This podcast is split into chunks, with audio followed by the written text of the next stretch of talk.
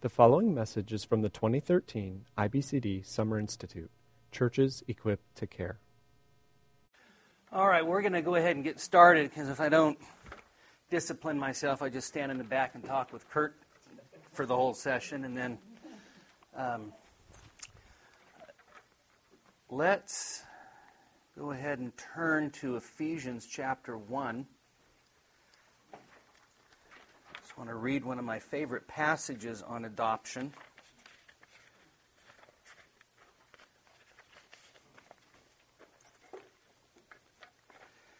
And then we'll pray.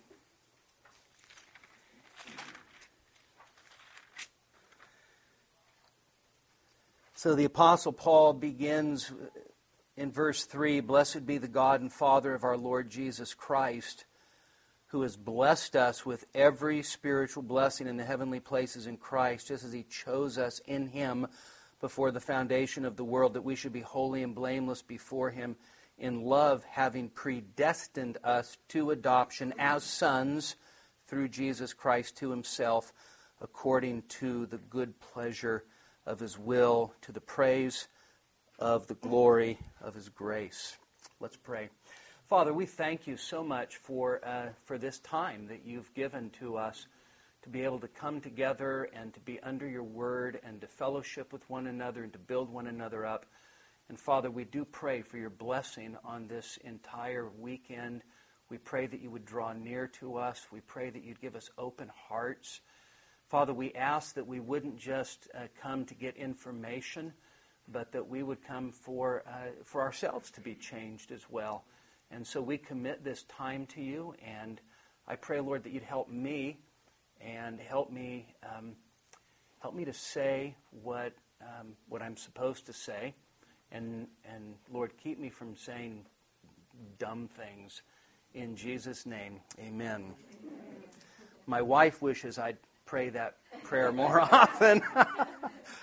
uh, I know that when I'm preaching and she's over there and she's like this, that I sh- probably should stop. So, well, um, my name is Brian Borgman. I pastor Grace Community Church in Minden, Nevada, and um, uh, we moved there and planted the church in 1993, and so this is our our 20th year. And I want to tell you that I love I love adoption. Uh, adoption is absolutely uh, beautiful. It, it reflects our redemption in Christ. And um, as so many have said, uh, adoption is the apex of our redemptive privilege in Christ, right?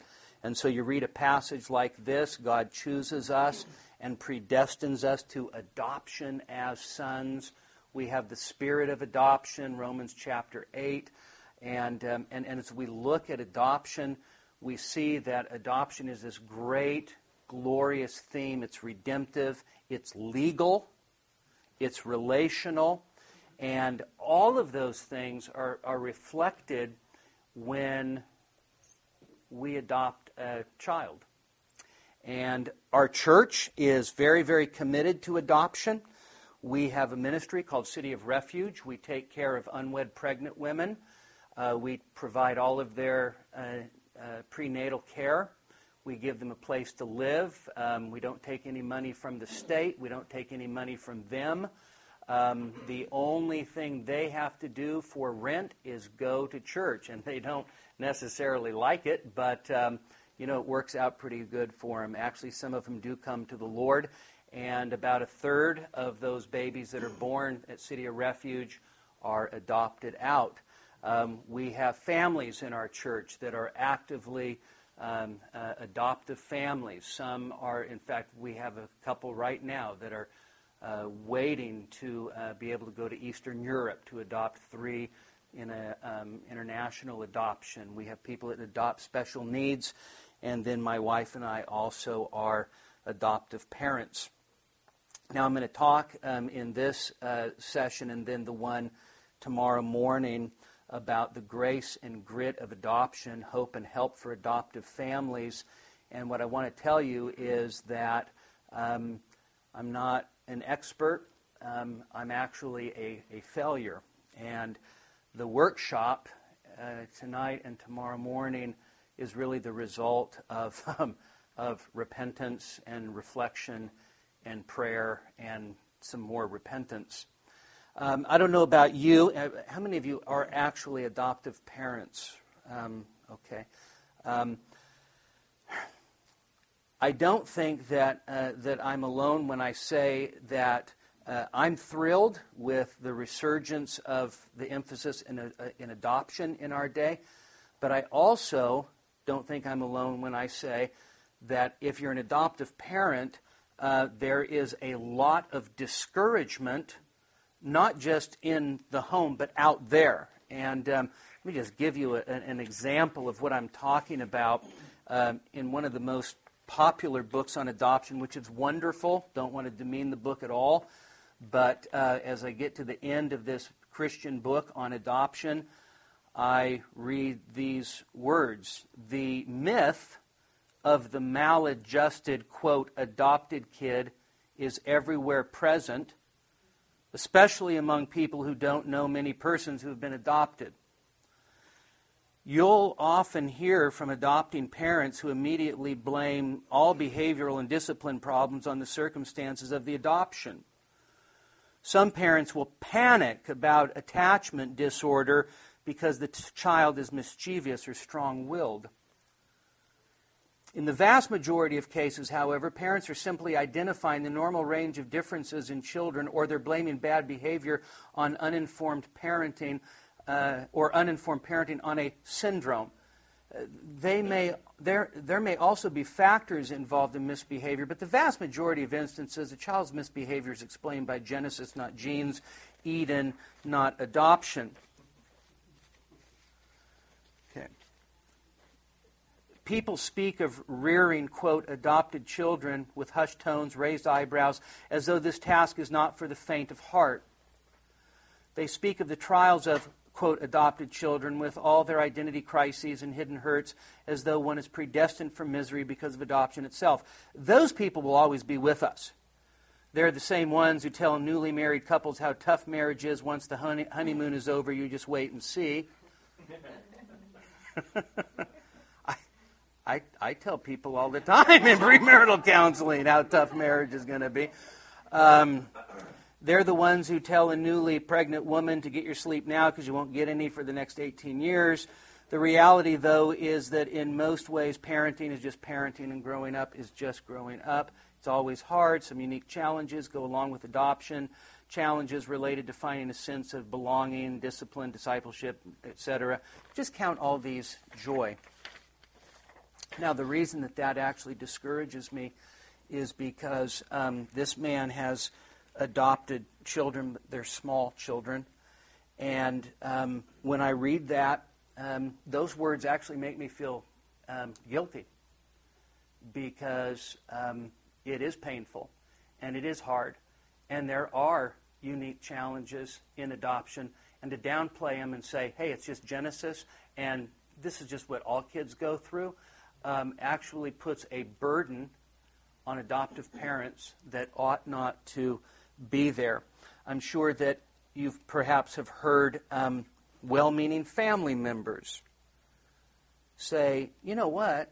He behaves just fine when he's with us. Why, why are you so hard on him? You're not nearly as hard on Zach as you are Alex. Alex is my adopted son.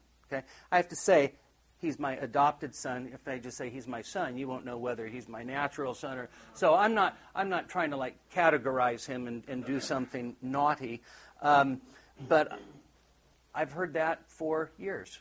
You treat him differently. Why are you so hard on him?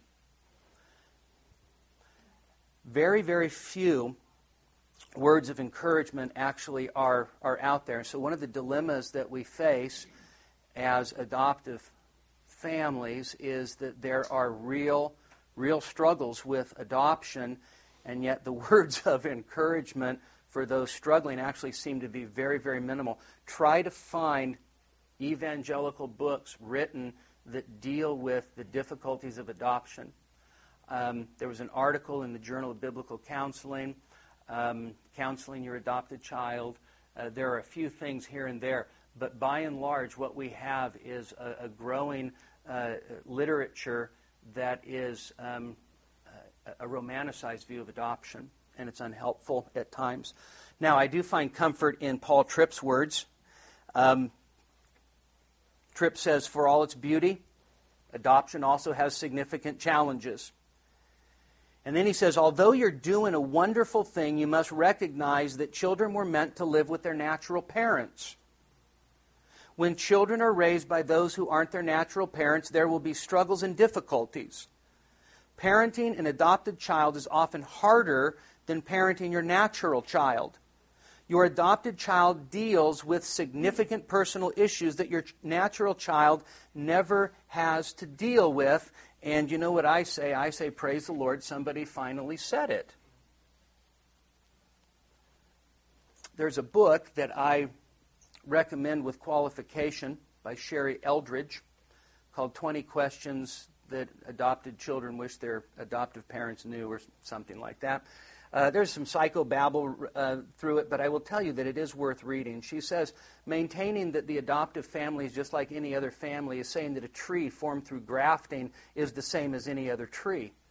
It simply is not. Families formed through adoption have their own set of, of challenges as well as their own unique beauty.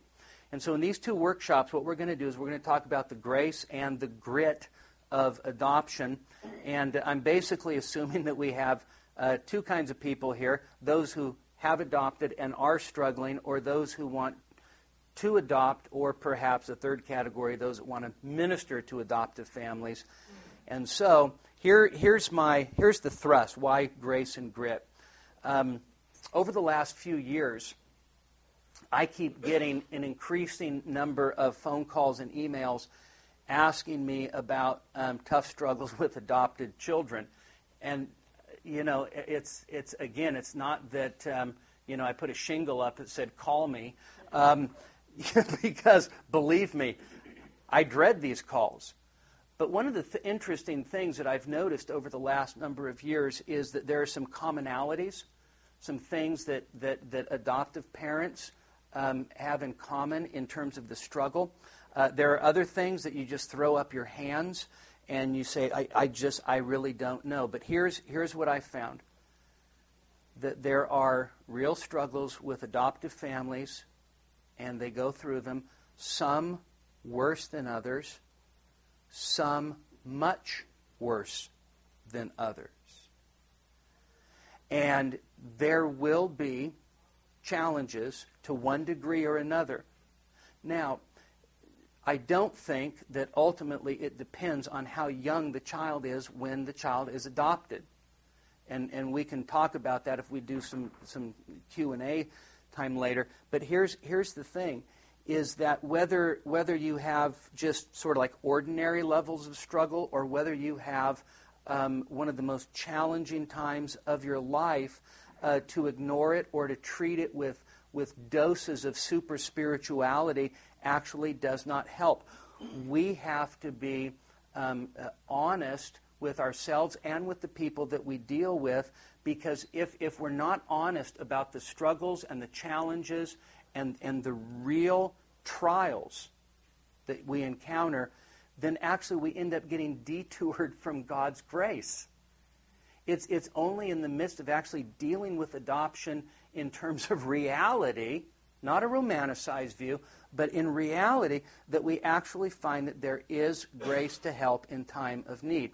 And so I'm going to tell you, I'll probably be a little politically incorrect about these, some of these things. Uh, and if I'm not describing your experience, then you should thank God. Um, and if I uh, am not describing your experience, don't turn around and think, well, you know what, these people need is better parenting skills. Okay? By the way, just one, one quick word of if you are thinking about adoption, please don't ever do it just out of a sense of wanting the satisfaction of having a child. Okay? Um, you're entering into uh, ministry. Now, that brings us to point one the grace of adoption, it's rescue. Now, Paul tells us in Galatians chapter 4, this great text, when the fullness of time came, God sent forth his Son, born of a woman, born under the law, that he might redeem those who were under the law, that we might receive the adoption as sons. Because you're sons, God sent forth the Spirit of his Son into our hearts, crying, Abba, Father. Therefore, you're no longer a slave, but a son, and if a son, then an heir through God. And as we think about adoption from that angle, Paul makes it very clear that there is something that is redemptive about adoption. When an adoption happens, and this is in the salvific realm, it is a rescue, right? And so, one of my favorite definitions of adoption, theological adoption, is by the old Southern Presbyterian, John L. Girardeau. He says, Adoption is an act of God's free grace, whereby, for the sake of Christ, he formally translates the regenerate from the family of Satan into his own family and legally confirms them in all of the rights, immunities, and privileges of his children. So when God adopts us, it's an act of rescue, right? That's, that's what redemption is. It is rescue. When, when Christians adopt a child, it reflects, in a sense, that rescue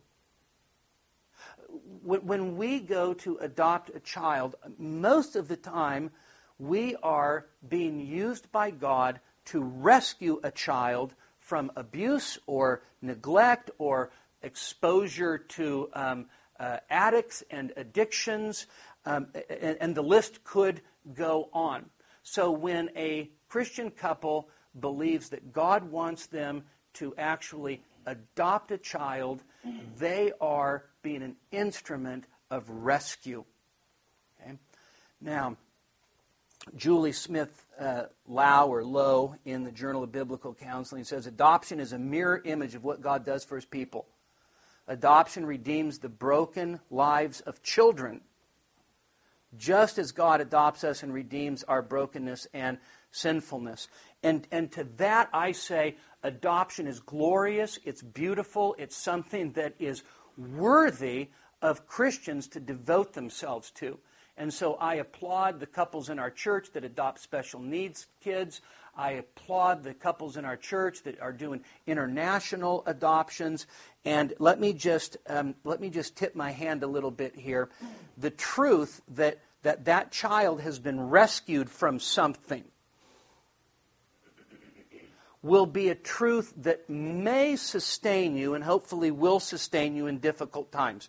There have been times, and we'll talk more about this probably tomorrow, there have been times where the only redeeming thought has been where would he be if we hadn't adopted him? Okay?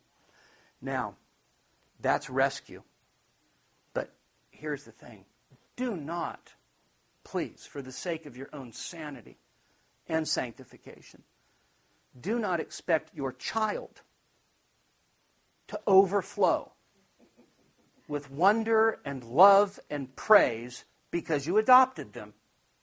Okay? One of the fundamental problems that we have is that we look at this as an act of rescue, and what we think should be the natural response of them to us is this incredible gratitude. I cannot believe that you saved me from a life of utter misery. We have to keep in mind that the parallel of us adopting children breaks down with God's parallel of adopting us at this very point. That adopted child actually had to suffer a loss before they could be rescued. Think about that. They suffered the loss of a biological mother and perhaps father. They suffered a rejection that they will never completely understand.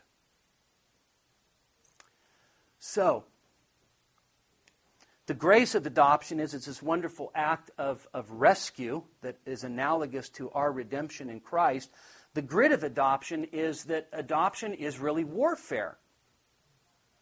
And adoption isn't war with the child, although at times it will seem that that's what it is. Adoption is actually war against principalities and powers, Ephesians 6 10 to 13. Why? Because adoption is, is often a, a rescue mission into enemy territory to rescue a child and to bring that child into a loving home under the influence of the gospel. And guess what? The enemy of our souls, Satan, is opposed to that.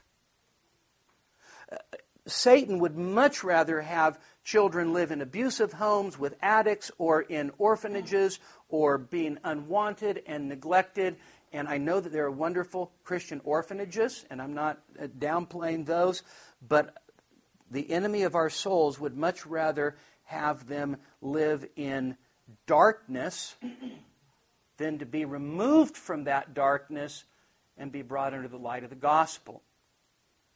And so there's, there's always a battle for the heart of our kids, right? There, that's, that's always the case. If you're a parent, you understand there's always a battle for the heart of your kids. But boy, when it comes to adoption, it is as if you have just gone right into enemy territory and plucked somebody out from Satan's household, where it's winter but never Christmas, right?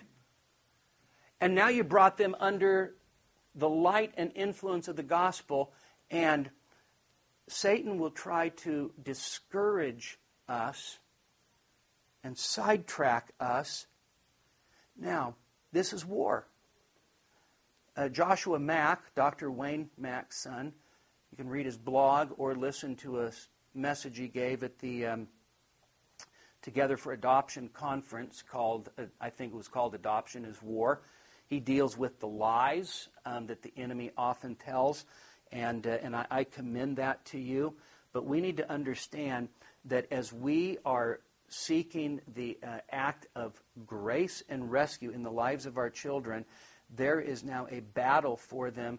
And we, what we don't want to do, and this is, this is one of the hardest lessons that my wife and I have, we have struggled with this. It is so easy for us to sabotage ourselves in the battle and we sabotage ourselves in the battle by becoming entangled in either the real or perceived misery that we're experiencing. Okay? And and I do mean misery.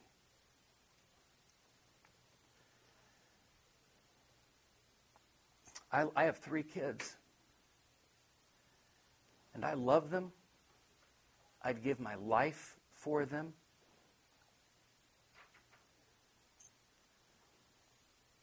But that third one that God sovereignly placed in our family by His love, at times I have said things and done things and then look in the mirror and say, Where was Christ in that. And so, if we lose perspective, this is a battle. It's easy for us to spiral into self pity. It's easy for us to spiral into resentment. And um, I told my wife, hey, I'm going to be doing a couple of uh, workshops on adoption. And she just kind of looked at me and grinned uh, probably glad that she wasn't going to be here. Um, but the resentment, there are times where it does, in fact, rise up in your heart, and you ask yourself, why? Why? Why did we do this? And in our lowest moments, I would say something as terrible as, why did you do this? So I'm just being honest with you, and if you think, man, you're awful, I'd never go to your church, that's fine. Um, um, when we spiral down into self pity and resentment, then we actually get to the place where we lose significant ground in the battle. And so we need God's wisdom if we're going to maintain a proper perspective.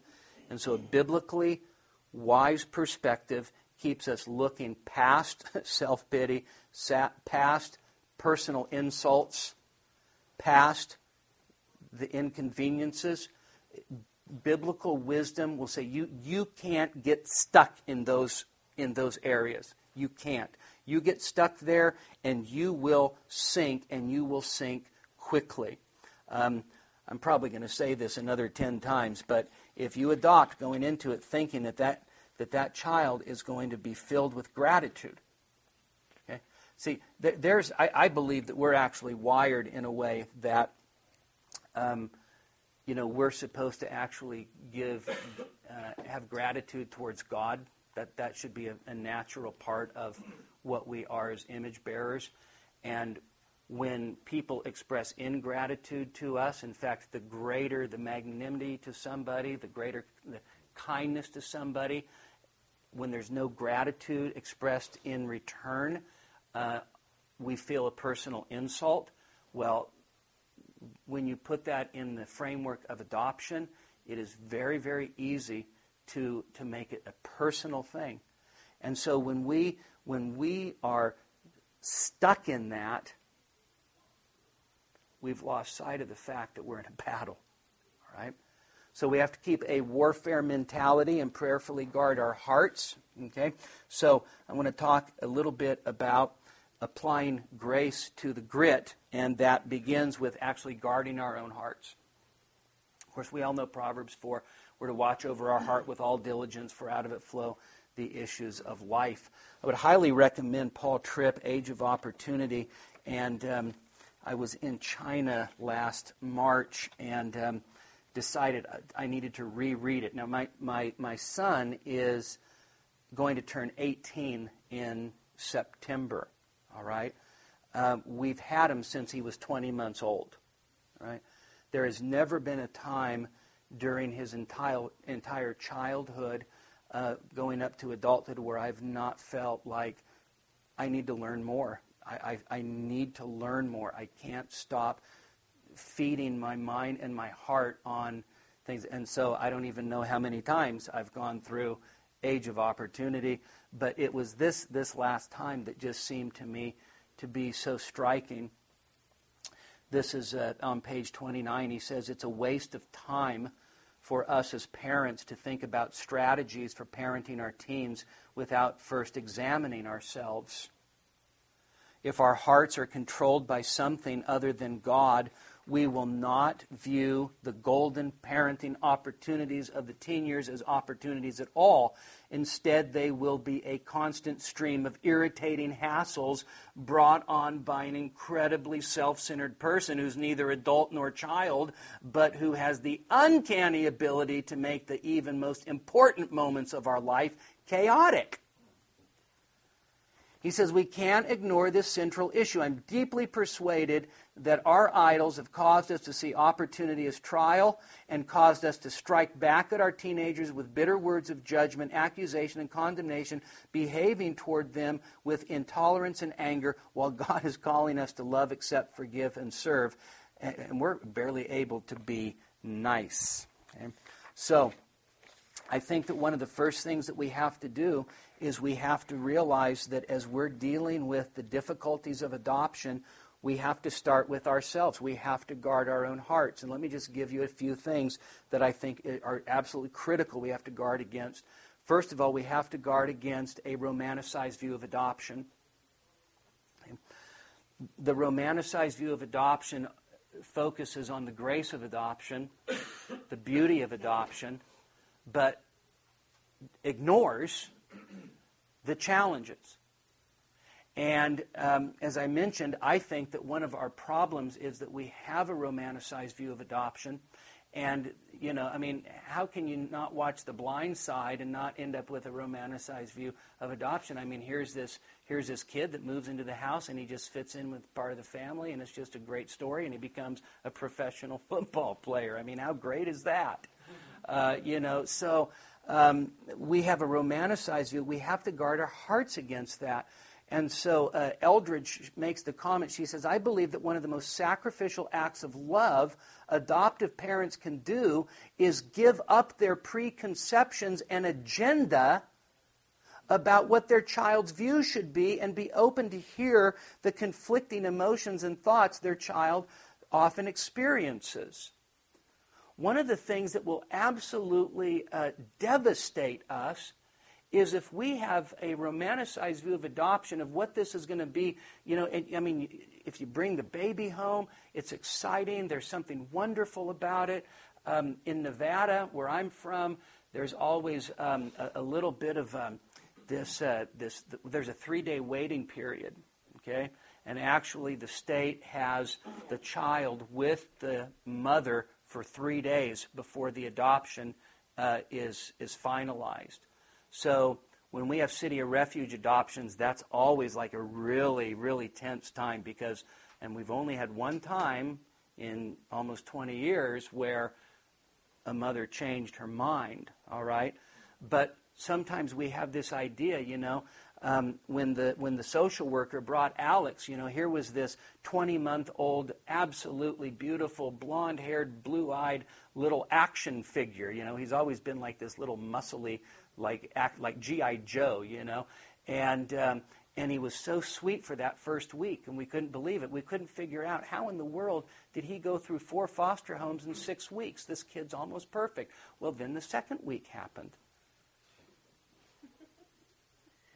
And we were wondering, do we need to lay hands on him, anoint him with oil? You know, I mean, what do we need to do here? And uh, one of the things that we often think is that is that this child's going to come right into the home, is going to adapt wonderfully, and things are going to be great, and, and we're going to be a happy, happy family. And that's just a romanticized view of adoption, and it's not helpful. It's not helpful.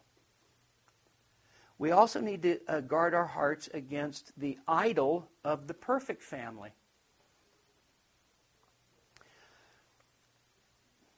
Remember years ago, read uh, Jay Adams' um, what was Jay Adams' book on the Christian family?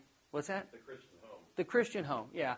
And he says something in there that I've used in, in premarital counseling, I've used it in wedding sermons, I've used, and that is this, okay?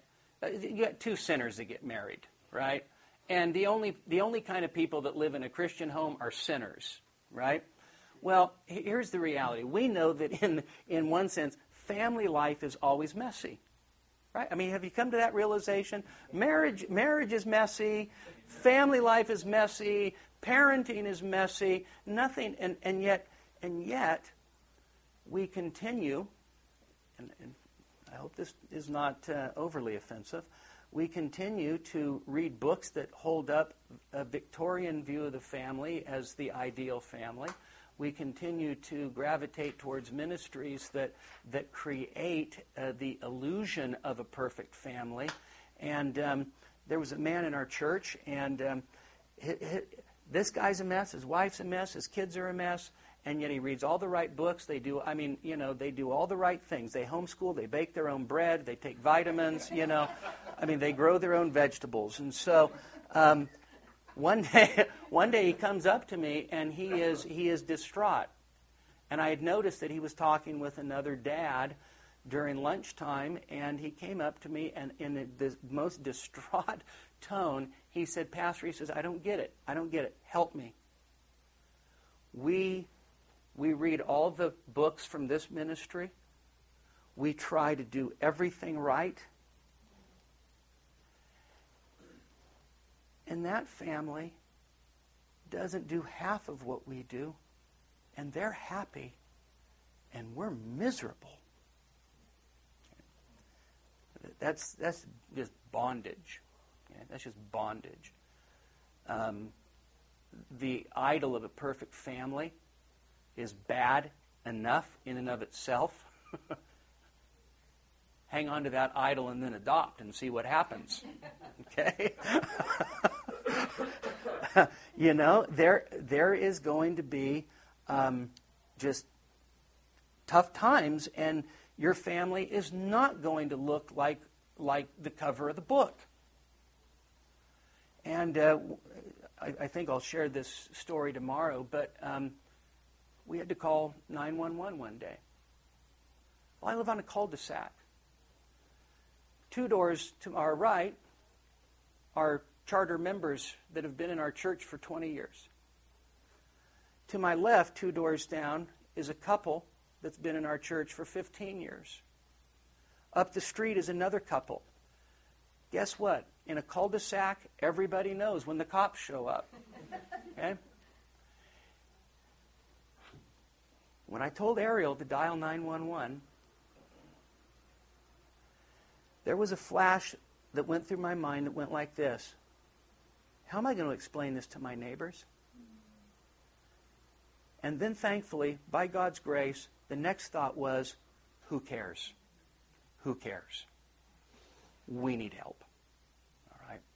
So, you, you have to actually just crush this uh, idol of the perfect family. Also, we have to guard our hearts against the idol of domestic peace and quiet. All right? Now, this is my particular problem.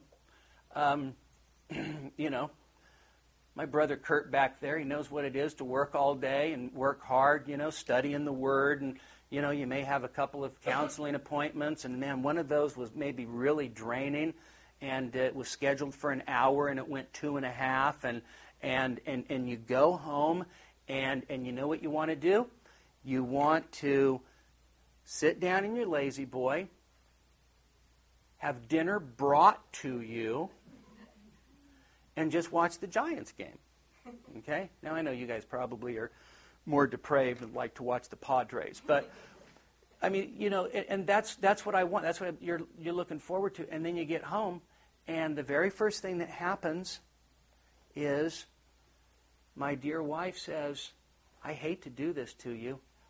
I have grown to hate those words. I hate to do this to you because I know exactly what's going to happen. I know exactly. And the thing is, is that it doesn't just happen a few times a month.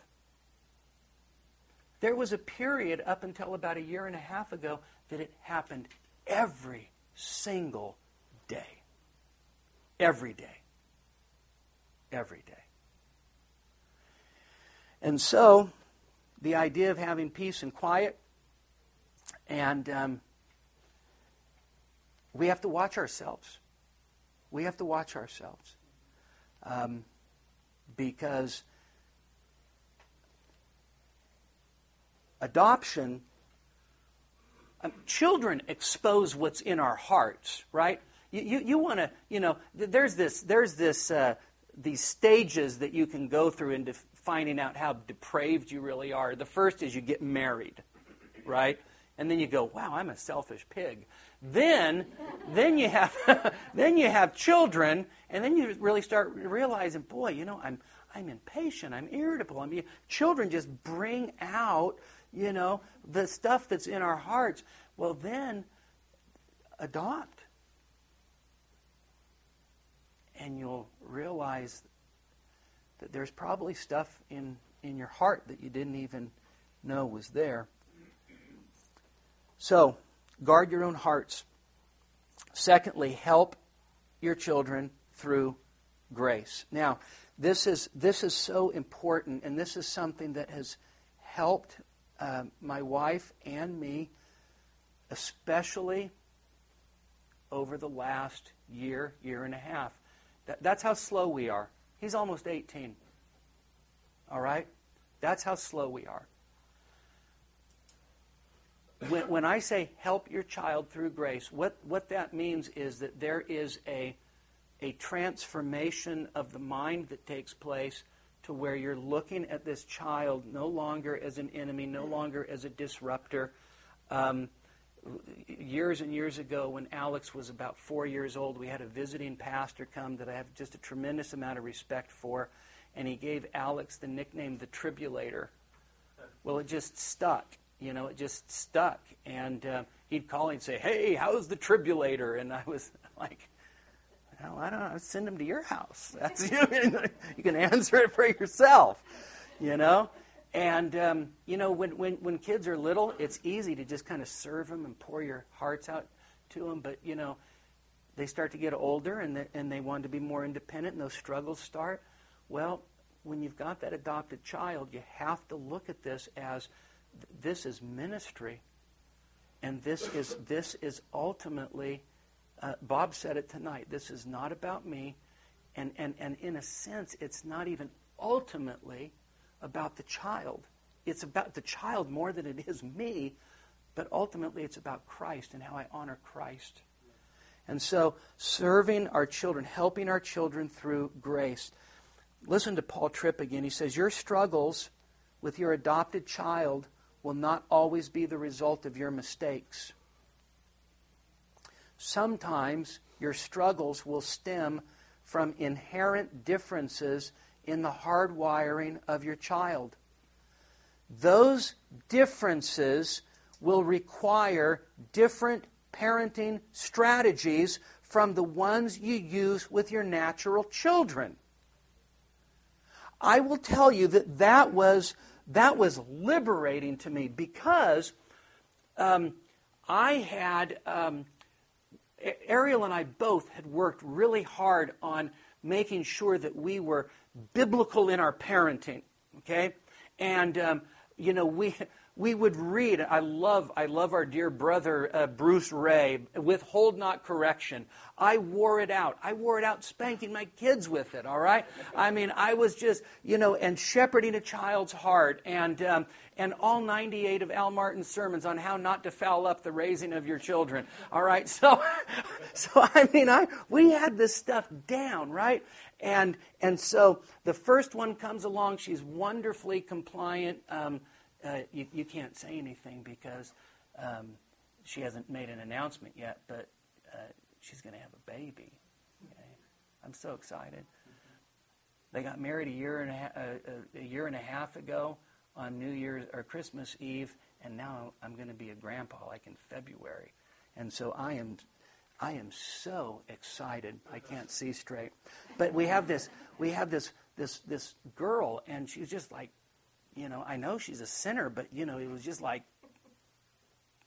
okay, I can think of three times. You know, I mean, she's just, was just wonderful, right? Then we have this boy. And then we go, oh, wow, boys are different than girls, that's for sure. You know, this kid, you know, you had to spank him like after we was home from the hospital after six days, you know. And, um, but, but he was always respectful. And although misbehaved very badly, frequently, responded to discipline, responded to, always respectful. And then we had our adopted son.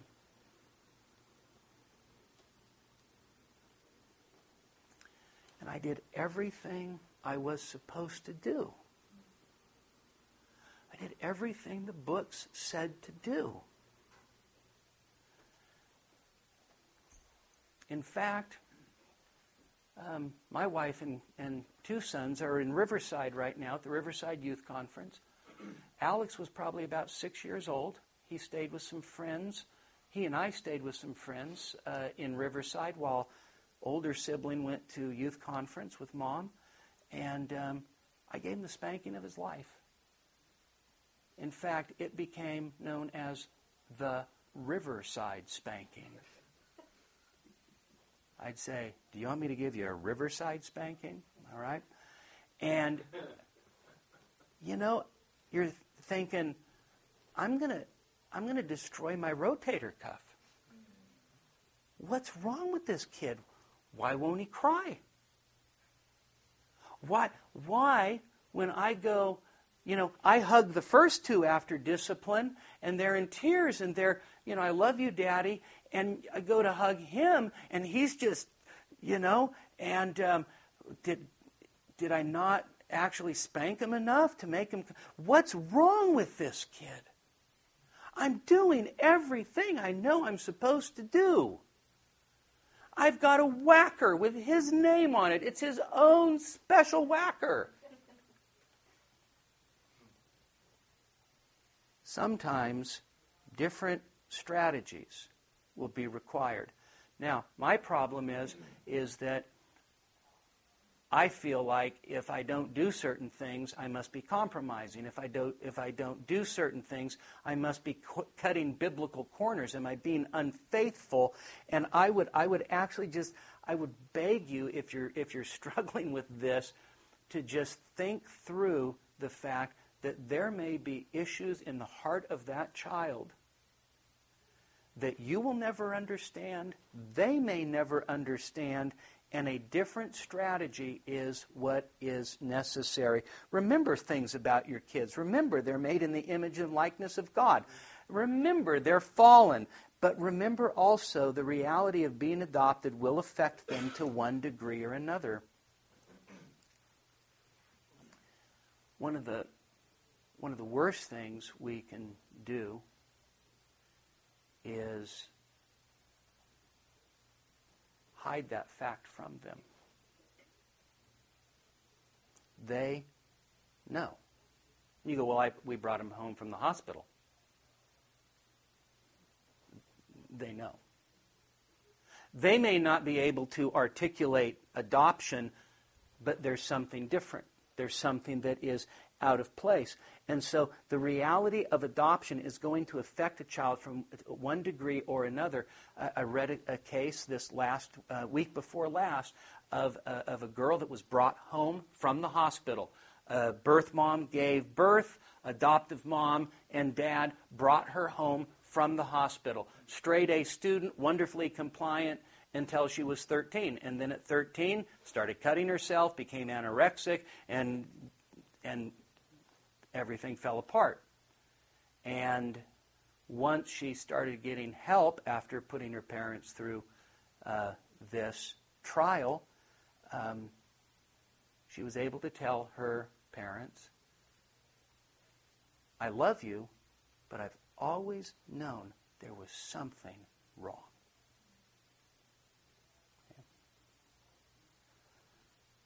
I know a family adopted a little boy and a little girl, very, very young, decided we, we want them to feel like they're apart. We're not going to say anything. Well, at age 11, of course, neither one looked like mom or dad, you know. At age 11, they're in the garage and they start looking through file boxes and find adoption papers. Those kids are 18 and 19, and mom just told them. And they said, We've already known. Okay? So, when we, when, we, when we try to help our kids, we need to remember what they need from us is they need love, they need grace, and one of the things that we need to do is we need to try to think like they do. Okay? Now, this, this may be well nigh impossible, but you at least need to make the effort. Think like they do. The first step is simply to keep in mind some of their perspectives. Now, what is the golden rule? Matthew chapter 7 and verse 12. We are actually to do to others as we would have them do to us, right? What do you want? You want people to understand you, don't you? Do, do you like being misunderstood? Do you like somebody else thinking that they already know what you're thinking and therefore they, you don't, they don't need to ask you? No, actually, I want to be understood. So if, if I have such a strong desire to be understood, guess what that child has a desire for? We all want to be understood. And so keep in mind that child has certain perspectives that will not ever register with you. Ever. Rosaria Butterfield, the, uh, she wrote Thoughts of an Unlikely Convert. She was the Syracuse professor, English professor who was a lesbian and, and came to Christ. Absolutely fabulous book. But probably one of the most important things I've ever read on adoption actually came from her book, which is not on adoption. But they've adopted. She says this No child asks to be adopted. No child asks for incompetent or rejecting birth parents. No child wants to be told how lucky he is to be adopted. Adoption always starts with a loss. Adoption always combines ambiguous loss with unrequested gain. Did you get that? Adoption always combines ambiguous loss with unrequested gain. an adopted child faces this paradox, this ambiguous grief at every developmental stage. His or her family must choose to either welcome the complexity or make the child go it alone. That sentence is incredibly important. Mom and dad, and in a sense, the entire family must choose to either welcome the complexity of that, and if they don't, they are, in a sense, forcing that child to go at that complexity all by themselves. She says, We choose to walk alongside our children even when we don't understand how deep or how raw the complexity rests. The journey is frightful at its core is this Do I love Jesus enough to face my children's potential rejection of me? So, our children will know they're different, they'll look different, they'll, they will feel, no matter what you tell them, that you treat them differently. Okay? Zach doesn't get in as much trouble as I do. Well, you know what? That is a fact.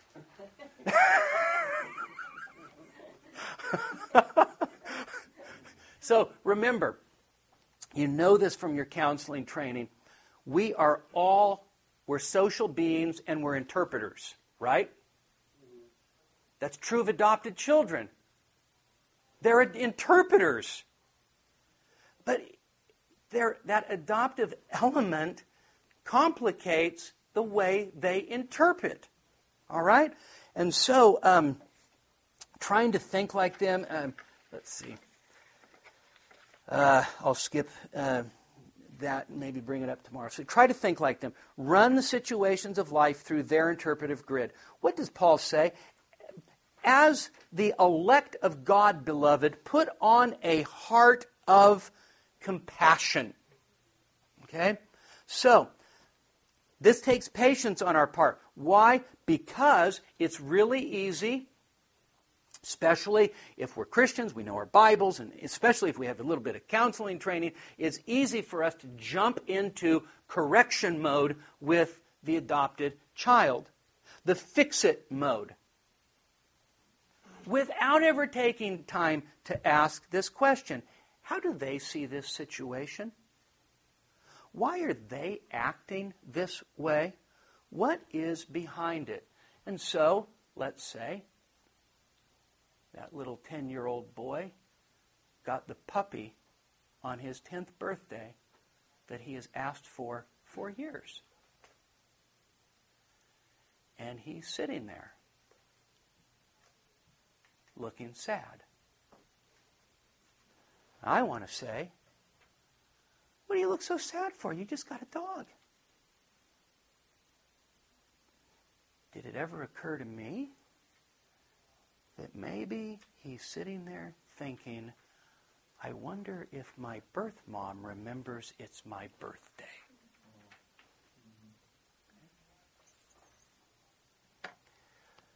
So we tell Alex, hey, go put your pajamas on, clean your room, and then go brush your teeth, and then come back for family worship. Okay? Is that easy? What did I just tell him? Go put your pajamas on, right? Go clean up your room, go brush your teeth, and then come out for family worship. That's not hard. 20 minutes later, where is he? Walk in the bathroom. He's standing on his little step stool with his toothbrush, sprinkling the mirror with his toothbrush. And I'm like, that disobedient kid. What I told him was really simple. And then we go to a seminar on fetal alcohol syndrome because we know Alex's mom drank through the entirety of her pregnancy. And we find out that what happens is that as that alcohol goes through the bloodstream, it is like a solvent that delays the development of the frontal lobes. And one of the areas that is affected is the ability to sequence things. And so here I am spanking him for disobeying me when the reality is he couldn't remember what he was supposed to do next.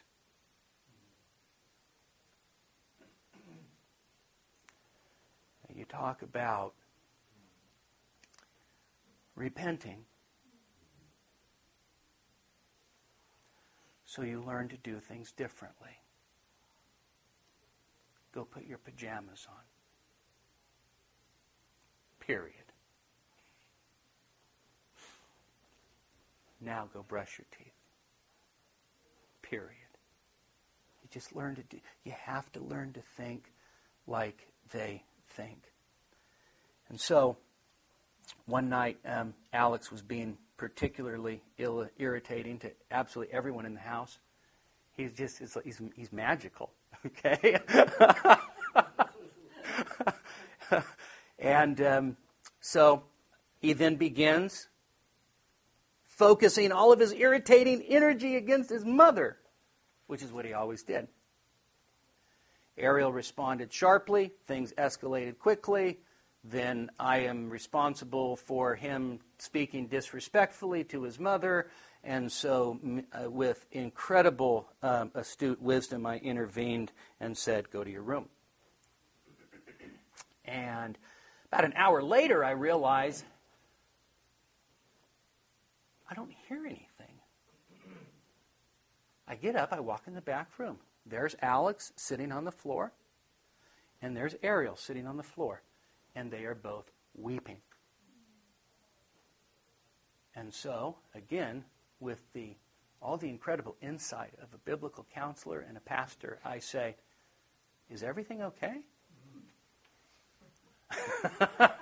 and Ariel at that point says to Alex, Why don't you tell your dad what you just told me? Now, he was 13 when this happened. And Alex, through tears, now understand, the kid never cried. Alex, through tears, said, I asked mom why my birth mom didn't want me.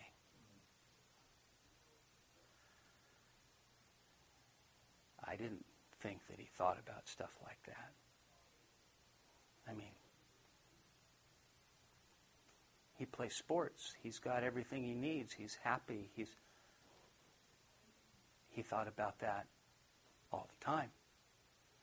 And so, for the first time at age 13, I explained to him the background to him coming into our home and talked to him about God's grace and talked to him that and told him that his birth mom did want him, but she was unable to take care of him. That she loved him and that we loved him. At that point, I began to realize why is it that things always escalate between Alex and Ariel? And then I asked Alex a question. He's 13. It never dawned on me to ask this question. I asked him, Why do you have such a hard time with your mom?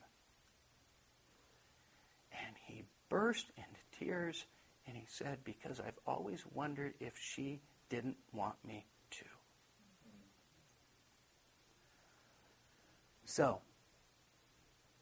try to think like they think.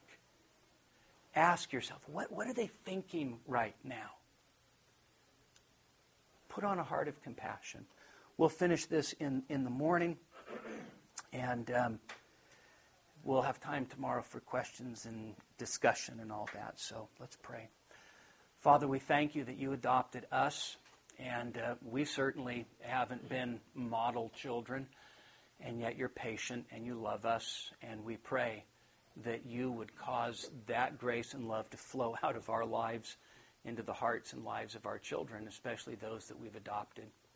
And uh, Lord, we pray that you would use this to help us all in Jesus' name. Amen. Copyright 2013 IBCD, all rights reserved. More free audios can be found on our website at www.ibcd.org.